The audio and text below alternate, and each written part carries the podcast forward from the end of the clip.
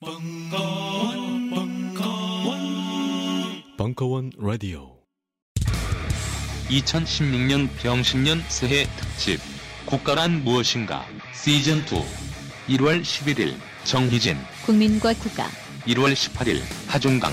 노동과 국가, 1월 25일 김종대. 국방과 국가, 2월 1일 김종철. 국가 같은 소리 해내.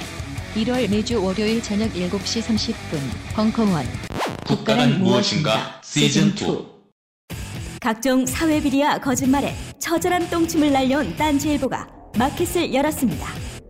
기자들이 검증해 믿을 수 있는 상품들을 은하계 최저가로 판매하여 명랑한 소비문화 창달에 이바지할 딴지 마켓. 이제 신뢰를 쇼핑하세요. 주소는 마켓.딴지.com.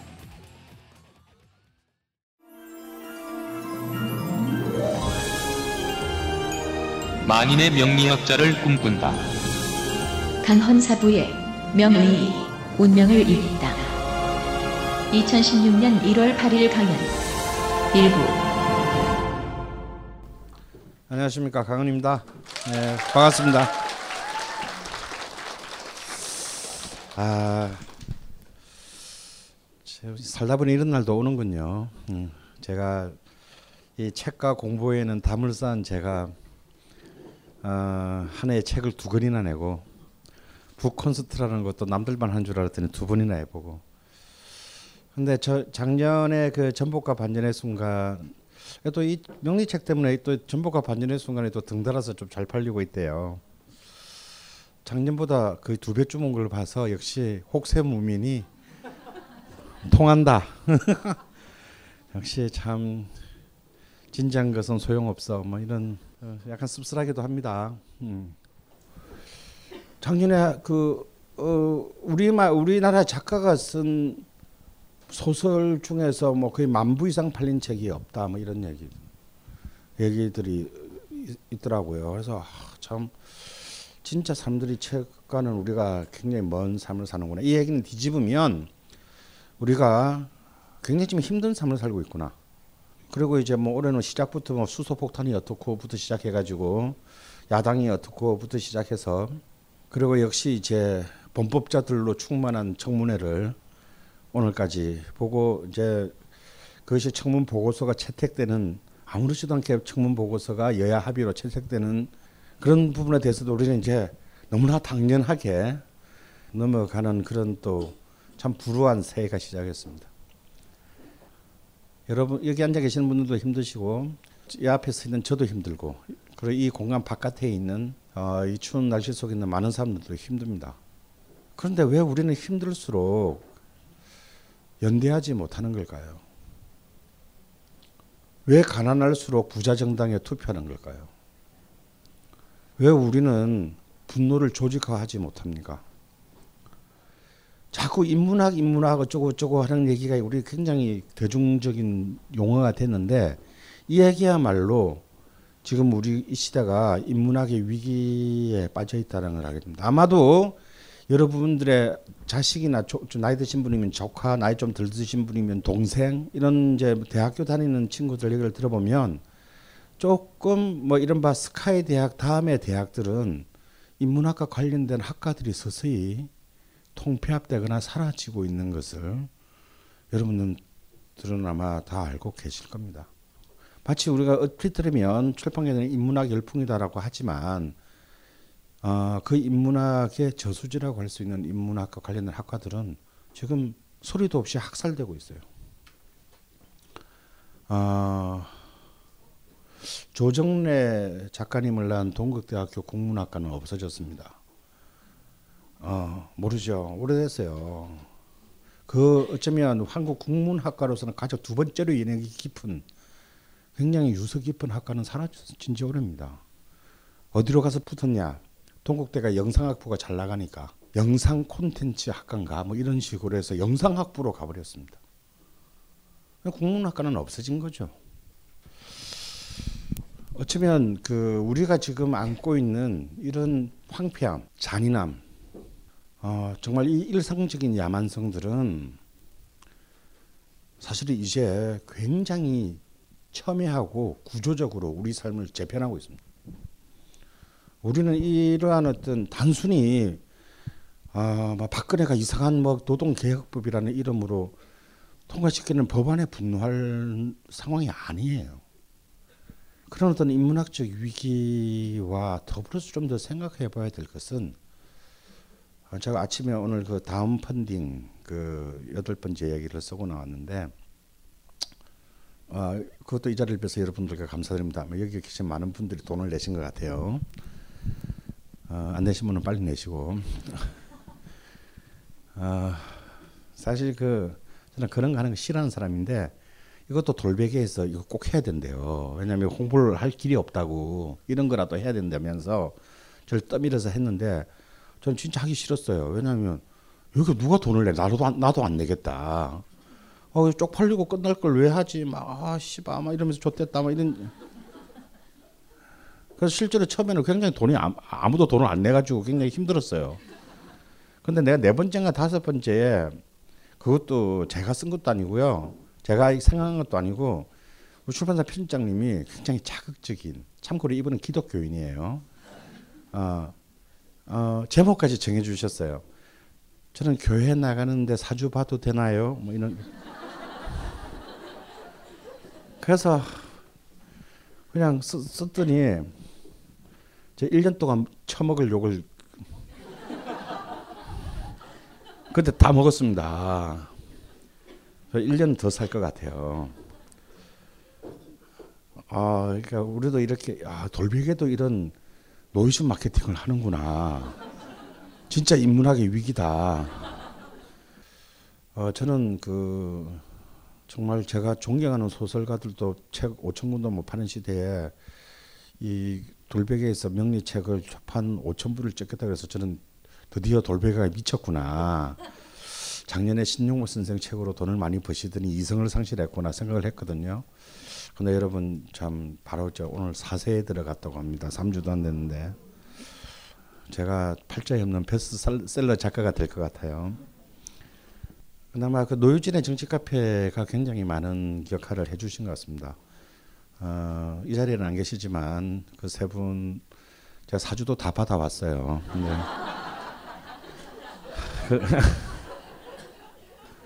근데 그 어, 그 세 분께 참 감사드린다고. 근데 그럼 나가 수비한 것도 아닌데 어떻게 제가 그렇게 출연하게 된지는 모르겠어요. 근데 이제 그 진중건 선생은 이제 아버지가 목사기 때문에 아, 죽어도 시를 안 가르쳐 줘서 시는 모른다. 아, 아, 여기에서도 그 기독교적 태클이 아, 있었습니다. 근데 그 들으셔서 아시겠지만 유시민 아, 작가라고 불러야 되겠군요. 유시민 작가는 자기가 결혼하기 직전에 88년도에 어떤 선배가 자기 사주를 결혼할 자신의 부인 사주가 봐줬는데 네 사주는 근데 네 마누라가 남편을 장관 만드는 사주라고 그랬대요. 그래서 이 무슨 문지방에 진짜 족낑기는 소리야 하고 했는데 진짜 자기 생각도 마누라 때문에 장관이 된 것 같다는 거예요. 왜냐하면 그 여러분 기억나시 이제 하도 오래돼서 기억 안 나시지만 유시민의 이제 어, 보사부 장관설이 언론에 노출됐을 때 완전 그때 난리 났습니다. 막. 아주 공식적으로 그뭐 수락한 것도 아니고 대통령 뭐 내각에서 제안한 것도 아닌데 뭐 절대 안 된다 뭐. 그래가지고 너무 너무 너무 너무 자기 너무 힘들고 스트레스 받고 쪽팔리고 그래가지고 어, 집에 가서 그랬대요. 하루 저녁에 마누라한테 아 자기가 먼저 성명을 발표해야 되겠다고. 자기는 절대 장관 전을 받아주지 않겠다 너무 대통령한테 정치적 부담이 되는 것 같아서 그래서 저 내일 그 저기 그 안 하겠다고 발표하려고 그랬다는데 마누라가 그랬대요. 아니 아직 대통령이 이제 하라는 전화도 안 하는데 왜 네가 먼저 안 하겠다고 그래? 네가 뭔데? 그리고 노 대통령 그 정도는 해주셔야 되는 거 아니야? 어. 그러니까 그냥 입 다물고 가만히 있어봐 그랬대요. 그때 진짜 노 대통령이 전화가 와서 하는 말이 어떻게든 이것은 자기가 견디어서 싸워, 싸워서 버틸 테니까 꼭 해달라고 그랬대요. 그래서 그날 저녁에 마누라가 그 말만 안 했으면 자기는 평생 장관하고는 인연도 없었을 텐데 참고로 보사부 장관 역사상 가장 훌륭한 보사부 직원 평가로 가장 훌륭한 임기 내 정책과 실무 수행하는 장관으로 1위로 유시민 장관이 꼽혔습니다. 그래서 이 본의 아니게 우리가 잠깐이나마 훌륭한 보사부 장관 한 명을 갖게 된 것도 명리학 탓이다. 어, 이렇게 얘기할 수도 뭐 있겠죠. 음. 음, 근데 제가 이제 오늘 아침에 뭔 얘기를 썼냐면 아직 그 얘기를 못했어요, 그죠? 아, 우리의 지금 현재 우리가 당, 당면하고 있는 직면하고 있는 모든 이 아픔과 비극은 내가 얼마나 존엄한 존재인가를 포기한 데서부터 오고 있는 것이 아닌가 생각합니다. 아까도 뭐 잠깐 그 자료 화면에 나왔지만 저는 연초에 경향신문의 1월 1일자 신문에 그런 기사가 났어요. 이 생망. 이번 생은 망했어. 저는 그때 처음 난 신문에서 처음 봤어요 그 글자를. 근데 그걸 요즘 10대 애들이 그런 말을 하고 다닌다라는 거예요. 흑수저 금수저 얘기하면서 이번 생은 망했다. 그 정도면 한 적어도 단맛 쓴맛 좀 보고 어 신용 불량 정도 한번 대보고 한 30대 후반에나 그런 말을 하는 거 아닙니까? 근데 10대들이요. 영상 망했다고 다른다는 거야. 저는 아, 정을 초라 아침에 그 신문 기사를 보면서 야 우리가 우리 아니 뭐 사회 뭐쪽 이런 거 말고 복지 이런 얘기 말고 뭐 철학 이런 거 말고 그냥 이 사회 있는 우리 한명한 명이 내 자신에 대해서 대한 존엄함의 존엄함의 지, 지표가 지수가 완전 바닥으로 떨어졌구나. 내가 쓰레기구나 진짜. 난 진짜 족도 아니구나. 라는 생각을 가지고 가지는 것에 지금 우리가 우리가 지금 중독되어 가고 있다는 것을 느꼈습니다. 내가 내 내가 내 자신조차를 존엄하게 생각하지 않는데 어떻게 타인을 존엄하게 생각하겠습니까? 권력에 혹은 자본 혹은 학벌, 지연 에 의한 이런 약탈, 약자에 대한 약탈은요, 이런 존엄함에 대한 포기에서부터 비롯합니다. 근데 분명히 우리나라 헌법 제1조 2항과 헌법 제10조는 우리 한 명 한 명, 이 공화국의 구성원인 우리 한 명 한 명의 무한정한 존엄함과 행복을 추구할 권리를 보장하고 있습니다. 뭐 개헌할 때 하더라도 우리는 최소한 이 헌법에 보장된 정도의 삶은 최소 수준으로 해야 되는 거 아닙니까? 헌법이 언제 뭐 최고 가치를 담는 거 아니잖아요. 헌법이란 건 그 시대에 최소한으로 보장되는 동 공유하는 가치를 담는 게 헌법입니다. 그러니까 지금 우리는 정신적인 최저 생계비에 못 미치는 삶을 살고 있는 거예요. 우리는 생각했습니다. 실외는 가까운 곳에 있다고. 우리가 파는 것은 음료 몇 잔일지 모르지만 거기에 담겨 있는 것이 정직함이라면 세상은 보다 건강해질 것입니다. 그래서 아낌없이 담았습니다. 평산네이처, 아로니아 친친친 지금 딴지마켓에서 구입하십시오. 어, 저는 이제 뭐 직업적이진 않았지만 이러다 보니까 이러저러 하다 보니까 많은 상담을 했습니다. 물론 뭐 어마어마한 사람들도 했어요. 뭐 이제 또 내년이 총선이다 보니까 여야를 역시 이 새누리당에서 이 새누리당 의원들이 훨씬 더 관심이 많더군요 명리학에. 내년 총선은 어떻게 되겠어요? 뭐 이런. 아 근데 뭐 명리학 앞에는 좌우가 없으니까 뭐 궁금하게 나도 궁금하게다가 봐줬습니다. 작년엔 또 제가 또 막 우리나라 재벌 회장 한 세 명 거를 어떻게 보고 근데 어떻게 알고 오는지는 모르겠어요. 어, 역시 그들은 정보력이 훨씬 이제 뛰어나가. 아, 뭐, 전 재벌하고는 전혀 아무런 관계도 없는 프롤레타리의 후손으로서 하는데 저는 절대 알지도 못하는 건 있잖아요. 지금 그룹에 대한 검찰 내사가 시작됐는데 내가 올해 방에 가는 가냐 안 가냐. 어, 그걸 물으러 진짜 재벌 그 회장님이 있었어요. 난 누구지도 몰랐죠 그 전에는. 그래서 제가 물어 그, 그 사주를 보고 물어봤습니다.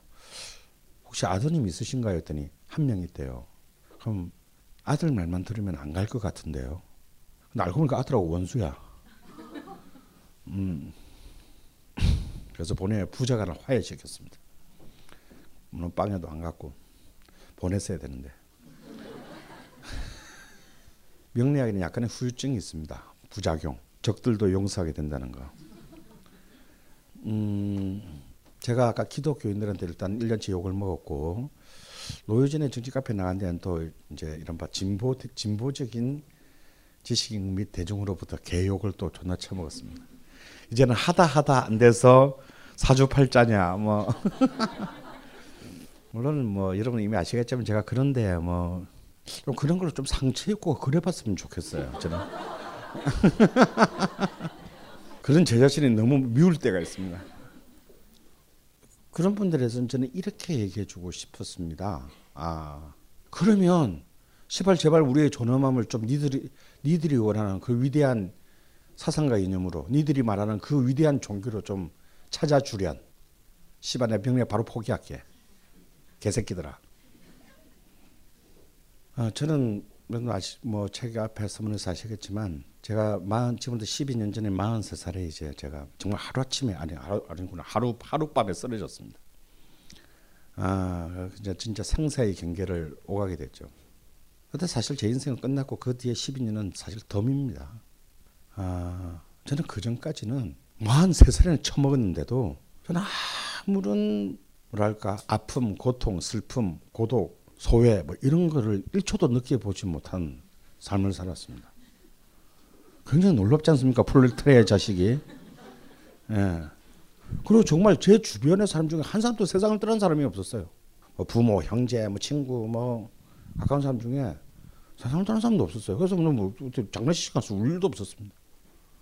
그리고 뭐 남들이 볼 때는 뭐 그냥 너절한 인생이었겠지만 저는 제 꼴린으로 살아서 나는 정말 하루하루가 너무 즐겁고 행복했습니다.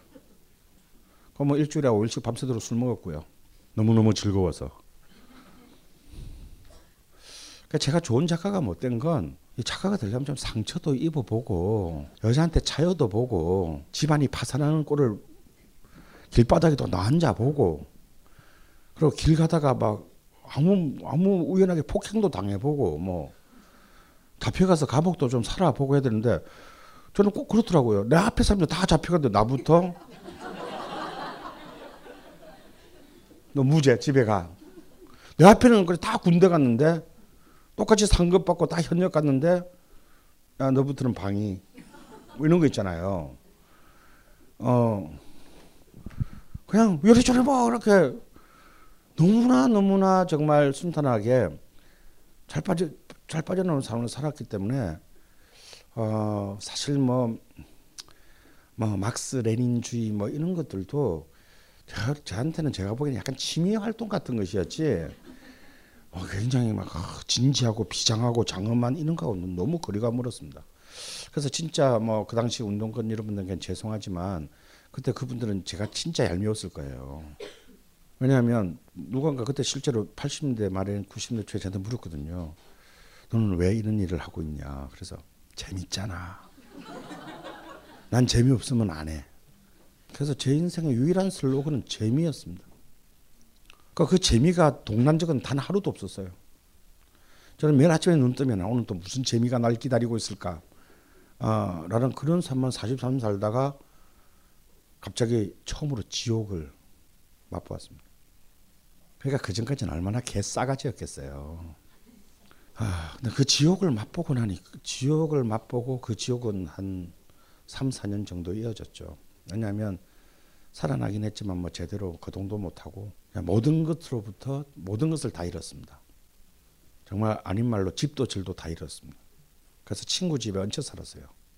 아, 근데 워낙 한 몇십 년을 재밌게 살다 보니 그래 뭐 우리 집 3층 비어 있는데 그냥 들어와서 살아 뭐 이런 애도 있고 어 그리고 몇년 거의 한 5년 동안 일 하나도 안 했는데도 돈이 없어 본 적이 한 번도 없어요. 수십 개의 출판사가 저한테 계약금을 줬습니다. 한 건도 안 썼죠. 그래서 전 지금부터 좀 불안해지기 시작해요. 그런데 저 역시 아주 진짜 세속적이고 소각한 아, 주 치졸한 어떤 그 욕심 욕망 때문에 명리학을 공부했습니다. 할 일도 없었고요, 솔직히. 그냥 의사가 내가 기적 진짜 기적적으로 살아났거든요. 2%의 확률을 두고 살아났는데 아, 그냥 그 당시에 이제 제가 겪었던 그 대동맥 박리의 사망률이 98%였거든요. 어, 두 번째로 사망률이 높은 질병에 제가 걸린다 제가 2%로 살아났습니다. 진짜 억세게 운이 좋은 놈이지 그러니까. 딱 살아나오니까 이 씨발 이 주치라는 놈이 근데 2년밖에 안 남은 것 같아요 그러는 거예요. 뭐야 지금 장난해 지금? 저는 그때가 사실 처음으로 절망적이었습니다. 네, 주치는 이제 내가 배운 사람이고 그러니까 이렇게 내 쓰러져서 이렇게 그 사경을 헤맬 때는 뭐 유운도 못하고 쓰러진 거니까 이제 남은 삶을 잘 정리를 하라라는 뜻에서 얘기를 해준 거지만 어, 난 정말 그 그런 얘기 있는데 죽을 때 죽더라도 그런 얘기 해주면 안 된다고 생각합니다. 왜냐면 아무것도 못하는 거예요. 아무것도. 저는 그래서 그때서 처음으로 아, 사는 게 이런 건가? 어, 라는 생각 때문에 생각 그에 대한 막 정말 어떤 어, 참을 수 없는 배신감으로 명리학을 공부했습니다. 왜냐하면 그때 얼마나 많은 종교가 저, 저한테 찾아왔겠어요. 와 정말 살다 살다 우리나라, 우리나라 종교가 그렇게 말줄 처음 알았어요. 그러니까 저 별로 친하지도 않고 그냥 이렇게 뭐 한 5년 알려주는 남자애가 하나 있었는데 제가 전라남도 해남에서 요양했는데 와, 정말 일주일에 한 번씩 뭐 보내고 뭐 좋은 책도 보내고 하더니 나중에 이상한 책을 하나 보내는 거예요. 보니까 남묘 호랑개교 그뭐 이런 책이에요. 이 멀쩡한 세무사인데 야 얘가 이런 종교의 광신도였구나. 물론 뭐 가장 극악한 종교는 말할 것도 없이 예 기독교죠. 저는 그 종교 때문에 죽을 뻔했습니다. 너무 막 너무 구원을 주겠다며 막. 아니 정말 그 전까지 저랑 한 10년이 넘게 너무 친하게 같이 일하고 지내던 후배들 후배조차도 막 와가지고 막 산잡고 울고 기도하고 막 이런 거기까지 한 번도 보여주지 못한 모습을 보이면서 막형 아, 정말 이때예요 이때를 위해서 주님이 기다려 주신 거예요 막 하는데 뭐 제가 일어날 수만 있었으면 그냥 그 자리에서 패 죽이고 싶었어요. 그 일하지도 못하는 놈한테 와가지고 매일 그러니까 이거는 고문인가 고문. 그래서 이제 안만 생각도 종교는 나하고 안 맞는 것 같아요. 제가 인성이 없거든요. 그래서 이 종교가 얘한테는 안 맞는 것 같아요. 제가 도저히 안 돼서 어느 날 그 기독교의 지인들에게 선언을 합니다. 종교를 정했다. 더 이상 나를 괴롭히지 마라. 그래서 또 막 얘들은 막 무슨 뭐 뭐 뭐 뭐 뭐뭐 막 아무도 나에게 포교하지 않은 유일한 종교 이슬람교로 내가 종교를 정했으니 이젠 더 이상 나를 괴롭히지 말아다오. 이렇게 해서 이제 일단 적들을 물리친 뒤 혼내 끌리듯이 명리학을 혼자서 책만 들고 독학으로 공부를 했습니다. 근데 그렇게 해서 음, 그러니까 사실 동기는 굉장히 굉장히 유치한 거죠. 음. 사는 게 뭔지는 좀 일단 알고 죽자라는 마음으로 시작한 것인데 이걸 공부 보니까 공부하다 보니까 아 굉장히 그 전까지는 저는 한 번도 어떤 공부를 하면서 어떤 그 체험을 하면서도 느껴보지 못했던 것을 하나씩 하나씩 아, 생각하고 늘어나게 됐어요. 그게 뭐냐? 음, 자 인간이 우주라는데 씨발 이게 이런 말도 안 처음에 뭔 개소리야 이게 인간이 무슨 인간이 무슨 우주야? 라고 생각을 했어요. 그럼 인간이 우주적 존재라는 개념이 뭔가를 이 화두를 가지고 계속 그 두륜산 자락에서 해가 뜨고 해가 지는 것을 창밖으로 보면서 계속 생각을 했습니다. 그러니까 결국은 존엄함에 대한 문제였다는 거. 자유를 외친 신 김수영, 위대한 화가 이중섭, 전설이 된 반고흐. 그런 그들의 진짜 모습은 찌질했다. 철없는 가난뱅이, 애정결핍 환자, 우리가 사랑한 위인들의 민낯. 위인전에 속은 어른들을 위한 경쾌한 반전이 시작된다. 딴지일보 인기 연재를 책으로 엮은 찌질한 위인전. 완벽하지 않아서 눈물나게 아름답고 찌질했기에 더욱 위대한 그들의 삶이 전하는 위안과 감동 딴지일보 홀짝 기자의 찌질한 위인전. 전국 서점과 온라인 서점 딴지마켓에 있습니다. 위즈덤 하우스. 아, 제가 한 2년 전에 이제 또 엄청난 사고, 사고를 저질러서 어, 굉장히 힘든 시간이 있었습니다. 저는 그 제가 얼마나 대책 없는 낙관주의자냐면요. 그때 그 정말 지랄 같은 때도요. 잠은 잘 먹고 잘 잤어요. 네, 뭐 불면증, 우울증이 없었습니다. 그래서 왜 잠이 안 오지 사람들이? 그런 사람이거든요. 늘 막 그 그 주치에 대해서 막 분노하면서도 잠은 시간이 되면 저는 머리를 베개 대자마자 3초 안에 잠, 잠이 드는 그런 스타일이라서 아, 자고 일어나서 또 욕하고 막또 시간 되면 자고 뭐 이랬는데 생애 처음으로 한 2년 전에 이제 불면증과 이제 막 그런 우울증들이 와서 그래서 내가 혼자서 난 명력적으로 생각 남을 상담해 주는 사람인데 너무 힘들어서 정신과에 처음으로 상담을 받으러 갔어요. 갔더니 굉장히 친절하시게도 그 여의사가 그런 얘기를 해주시더라고요. 우울증이라는 게 뭐냐? 자기를 미워하는 힘이라는 거예요. 자기를 미워하는 것이 우울증의 출발점입니다. 당신이 지금 뭐 때문에 자기를 미워하는 미워하게 됐는지를 한번 생각해 보자. 당신이 몰고 가는 차가 차를 차가 사고 나서 동성한 전 부인이 죽었다. 거기에 대한 죄책감이나 혹은 어, 공포 이런 것들이 어, 당신이 당신을 인정하지 않, 않, 않게 된 것일, 것이다. 우울증의 핵심은 그 말을 듣는 순간 정신이 번쩍 들었어요. 그래서 처방 해주지 마세요. 내 힘으로 벗어나겠습니다 하고 제가 바로 일어나서 정신과를 나왔습니다. 다시는 가지 않았죠. 왜냐하면 답을 그 사람의 말에서 다시 한번 또 몇 년 동안 까먹고 있던 것을 어, 떠올렸기 때문입니다. 그래요. 우리는 모두 존엄해지기 위해서 우리가 모두 행복을 추구하기 위해서 사실 수많은 학문들이 생겨났습니다. 인문과학, 사회과학, 자연과학들이 생겨났습니다.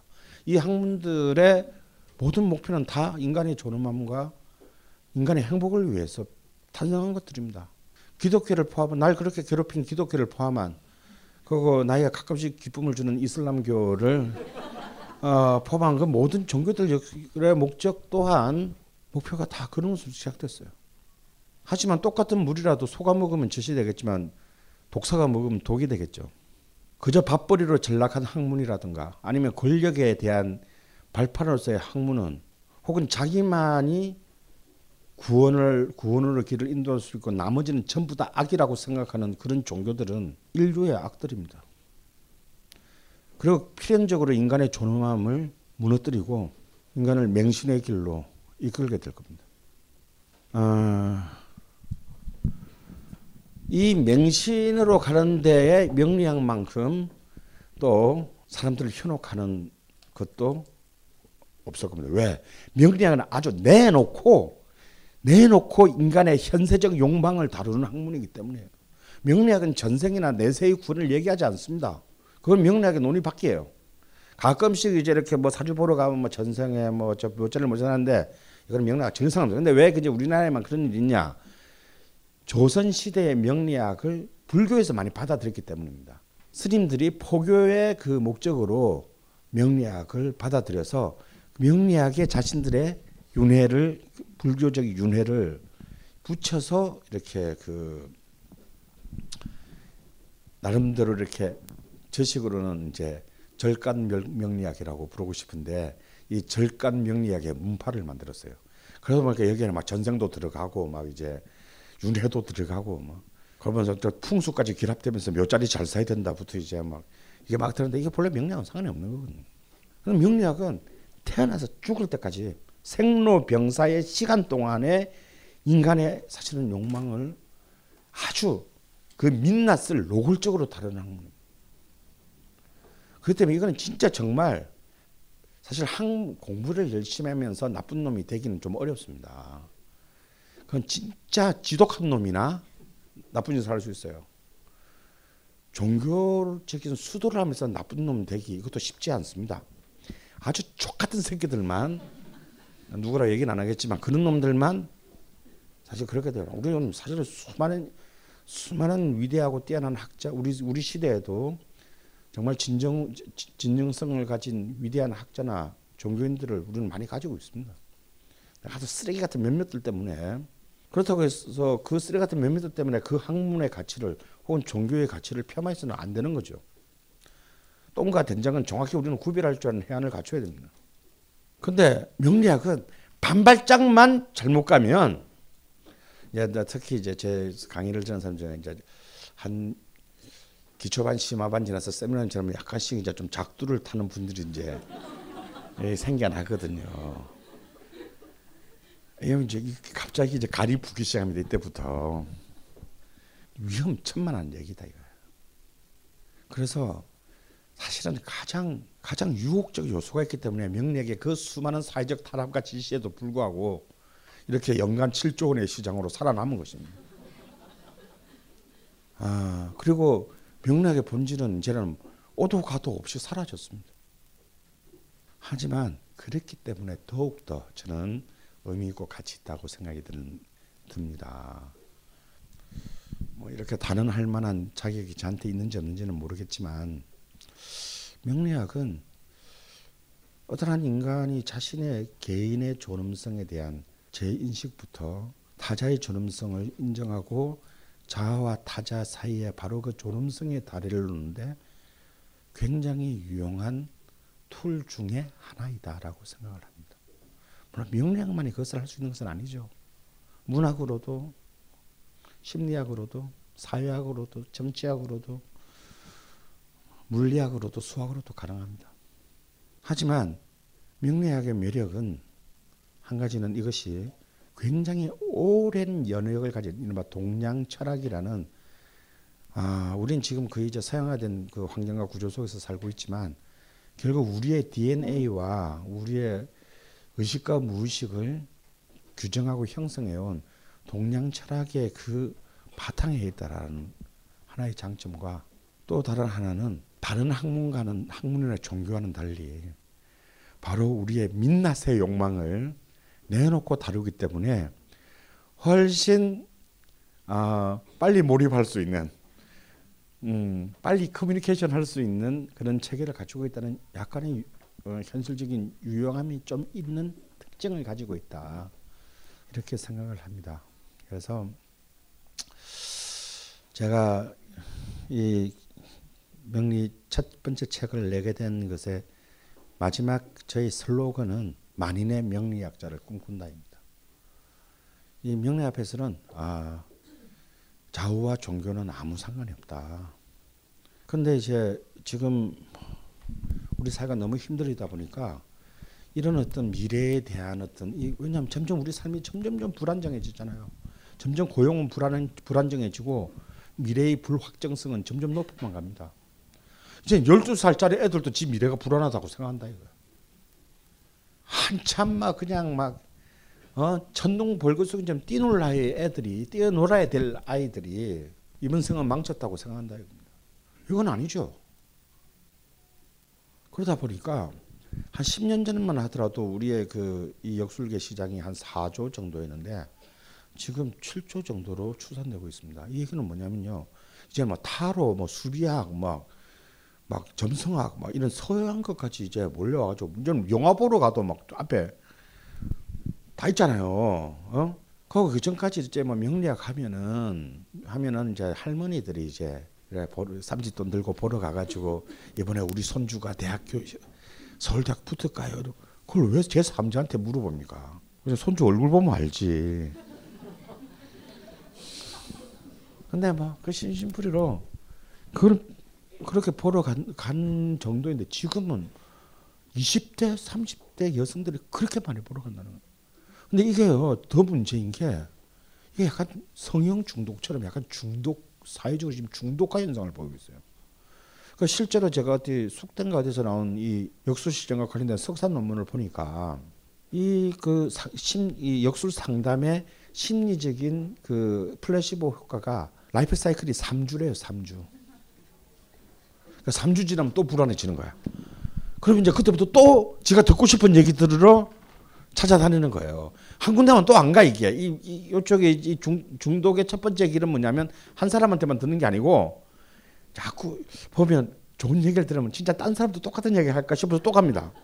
나쁜 얘기를 들으면 씨발 진짜 돈 내고 오늘 완전 기별했네. 그리고 또 제가 듣고 싶은 얘기를 들어서 갑니다. 이렇게 해가지고 와 밀끈대를 들고 또 3주 지나면 또 보러 다니는 거야. 그럼 또 누가 용하다 그러면 또 보러 가고. 어, 이거는 잡을 때 굉장히 위험한 거죠. 그래서 그 돈, 그 돈 쓰느니 차라리 그냥 지가 공부해가지고 지가 직접 보는 게 제일 낫다. 아무리 지금 우리 당대에도 이제 이런 도사들이 있어요. 몇명 없는 건 아닙니다. 예. 근데 그 사람들도요. 이렇게 그 사람들 보러 온 사람들의 얘기 들으면 뭐 진짜 전날 밤에 가서 그 앞에 여관반 잡고 밤새도록 기다렸다가 아침 5시에 나가서 줄 서야 보는 그런 볼 수 있는 그런 사람들이 우리나라에 있어요. 특히 제 고향 부산에 그런 도사들이 많습니다. 근데 실제 그 사람들 보러 갔다 얘기 들으면 다 반은 맞고 반은 틀려. 그러니까 어차피 제3년대 물어보느니 자기에 대해서 제일 잘 아는 사람은 자기 자신이에요. 그러니까 이 새끼가 진짜 좀 내가 사령을 맞추나 안 맞추나 이거는 서커스지 명리학이 아닙니다. 그래서 그런 엄한 데 돈 쓰지 말고 시간 낭비하지 말고 그냥 차분하게 사실 명리학은 22개의 한자만 알면 되는 거예요. 알파벳 수보다 적, 적나요? 예. 네. 알파벳 숫자보다 적습니다. 22개 한자만 알면 더 이상 더 외워야 될 게 없다. 이렇게 말해놓고 존나 외울 거 많지. 음. 근데 나한테 22개 한자만 알면 된다. 일단 치자고. 어. 그리고 사실은 그래서 이제 뭐 그 유시민 선수들에게 그 이렇게 했습니다. 자기 좀 읽어 보니까 어, 근데 어렵더라고. 완전 남 장사를 완전 초를 팍팍 치는 거야. 어. 어려운 게 아니라 낯선 거겠지. 예. 근데 그 낯선만 극복한다면, 어, 낯선만 극복한다면, 어, 굉장히 굉장히 효율적. 적어도 자기와 자기 가족 정도는 앞가림할 수 있는 어, 그런 좋은 내비게이션이다라고 저는 생각을 합니다. 우리가 운전 운전 내비게이션 사면 운전 못하는 놈이 운전하는 건 잘하게 되는 건 아니잖아요. 그 운전 운전하는 놈은 내비게이션 없어 없어도 좀 불편하게 좀 운전합니다. 근데 왜 우리가 내비게이션 삽니까? 답니까 차에 운전 뭐 그럼 내비게이션 없을 때는 우리 운전 운전 어떻게 했어? 다 그때도 다 알아서 찾아들 갔어요. 하지만 좀 더 효율적으로 운전하기 위해서 내비게이션을 타는 거죠. 요즘 나는 책 추천을 하지 않는다. 그래도 이 책은 추천하지 않을 수 없다. 나는 딴지일보 읽은 척 매뉴얼의 애독자였으니까. 이웃 시민 고전은 직접 반려들어 읽는 게 가장 좋다. 그게 여의치 않으면 너부리의 읽은 척 매뉴얼을 읽어라. 읽은 척 매뉴얼은 고전들의 뒤틀린 소개이자 색다른 비평일 뿐만 아니라 그 자체로 고전과 맞먹는 유사 고전이다. 고종석. 그는 딴지일보 역사를 통틀어 가장 딴지적 글쟁이다. 김어준. 고전이 얼마나 재밌는가를 은하계에서 가장 재밌게 설명하는 책. 딴지 편집장 너브리의 고전문학 읽은 척 매뉴얼. 아직 고전을 모르는 분들께 그리고 이미 고전을 알고 있는 분들께도 강력 추천합니다. 지금 바로 전국 서점에서 만나보세요. 딴지 마켓에서 구입하는 분께는 저자 사인본을 배송해 드립니다. 안녕하세요. 용산에서 가장 믿음 가는 조립 PC 전문 업체 컴스테이션의 이경식입니다. 당장이라도 사용하고 있는 컴퓨터를 들어다 던지고 싶을 때 그럴 때를 대비해 저희 컴스테이션이 용산 선인상가 21동 1층 130호에서 기다리고 있습니다. IT 강국에 걸맞게 믿을만한 조립 PC 컴스테이션이 신뢰를 바탕으로 그 기회를 제공해 드리겠습니다. 궁금하신 점은 문의 주십시오. 011-892-5568번입니다. 우주 최강의 만족스러운 서비스를 제공해 드리는 저희 컴스테이션이 늘 기다리고 있겠습니다. 딴지스에게 F1 같은 존재 컴스테이션은 조용한 형제들과 함께합니다. 저는 이제 저는 그런 혼자 그렇게 생각했는데 이거에 대한 확신을 가져야 된 것은 제가 이렇게 책을 낼 수 있었던 것은 이 자리에 앉아 계시는 분들 중에 앉아 있는 제 1기반, 2기반 학생들입니다. 학생 그 같이 공부했던 분들에게 저는 많은 도움을 받았습니다. 저는 솔직히 이제 벙커에서 명례 강의를 열게 됐을 때 벙커 팀들 중에서도 좀 약간 뜨악한 그런 표정이 있잖아요. 아니 벙커에서 무슨 사주팔자 강의를 이까지 우리가 가야 되나 뭐 이런 거. 어. 근데 이제 저는 그, 그, 그때 강의만 열 때만 하더라도 궁금해서 돈 진짜 뒤 들어올 사람이 있을까? 근데 막 너무 많이 오는 거예요. 이분들 보니까 물론 이게 외관 그냥 겉으로 봤을 땐 상태가 그래서 좋은 편은 아니야. 물론 이제 상태가 아주 좋아서 좋은 사람이 미쳤다고 들어오겠어요. 어. 이제 저는 이제 워낙 노는 걸 좋아하다 보니 꼭 이렇게 하면 MT를 무조건 M, 뭐가 끝나면 MT를 갑니다. 근데 이제 한 기초 심화반 한 1년 정도 가, 한, 한 10개월 정도 끝나고 이제 MT를 한번 저 담양에 가서 전라남도 담양에 가서 잘 먹고 이제 밤에 이제 두한한 3, 40명 둘러앉아 가지고 뭐 그런 얘기를 했어요. 아, 명략을 배우기 전과 배우기 후에 before and after를 한번 얘기해 한번 해보자. 그랬더니 놀랍게도 거의 많은 분들이 이런 얘기를 했습니다. 아, 첫 번째, 내가 내가 왜 그랬는지를 알 수 있게 되었다. 내가 왜 왜 뭐 때문에 고통받고 괴로워하는지를 알게 되어서 편하다 좀. 두 번째, 뭐 가족이든 직장 동료든 간에 너무 너무 자기를 힘들게 하는 사람이 왜 그렇게 했는지를 알 수 있을 것 같다. 그래서 어떻게 내가 대처를 해야 되는지에 대해서 생각을 굉장히 하는데 도움이 되었다. 아니 내 알고 지 알고 하늘이 알건 말이죠. 물론 부작용도 있다. 미워해야 될 놈도 용서하게 된다. 어. 아 그런 얘기를 들으면서 아 이게 이게, 꽤 괜찮은 거구나. 나도 약간 반신반의했지만 아 이런 생각을 가지고 한번 계속을 한번 해보, 해보면 좋겠다. 그래서 사실은 어찌 보면은 음, 이 지난 2년간의 만 2년간의 명리학반에 저희 친구들이 어쩌면 저의 어, 스승이나 다를 바가 없다 이런 것입니다. 우리 모두는 우리 모두는 친구가 필요하고 어, 우리 모두는 교사가 필요하고 또 내가 누군가의 교사가 되어 줘야만 합니다. 제가 뭐 그전엔 여기서 음악 강좌도 하고 뭐 축구 강좌도 하고 뭐 와인 강좌도 하고 뭐 다 했지만요. 그건 그냥 일반적으로 그냥 그 정보를 들어오는 사람들이 있고 그냥 마치면 그냥 가는 거죠.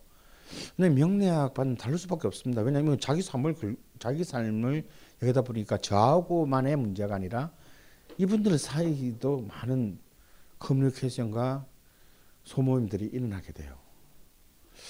그렇게 해서 또 물론 그 사이에서도 뭐 원수도 발생했겠지만 그 동안 자신이 어떤 그 어, 소통하지 못하는 것으로 해서 고통을 받았던 사람들이 또 그런 과정을 통해서 또 자기 자신을 더 어, 재구성하고 또 한 단계 더 끌어올리는 어떤 그런 계기를 삼을 수 있는 굉장히 자연스러운 계기들을 만들었던 것 같아요. 그것은 단순히 공부의 문제는 아닙니다. 어, 사람과 사람이 부딪혀야 의미가 발생합니다. 여러분 사람 인자라는 한자를 한번 보세요. 이렇게 이렇게 쓴단 말이야. 이 하나 뚝 빼면 이게 무너지겠지. 그러니까 이게 없으면 또 이게 이렇게 비스듬하게 밑변도 서 있지 못하겠죠. 그이 사람 인자라는 한자 자체가 인간은 절대 홀로 쓸 수 없다라는 것을 어, 이미 표현하고 있는 상형어입니다. 아, 제 얘기는 일단 요 정도에서 오늘 뭐 가볍게 정리하는 것으로 하고 아, 가볍, 가볍 지는 않았나요? 어, 가볍게 정리하는 것으로 하고요.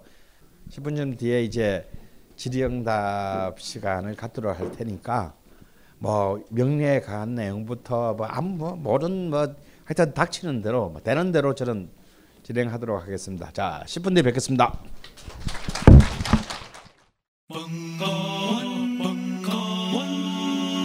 벙커원,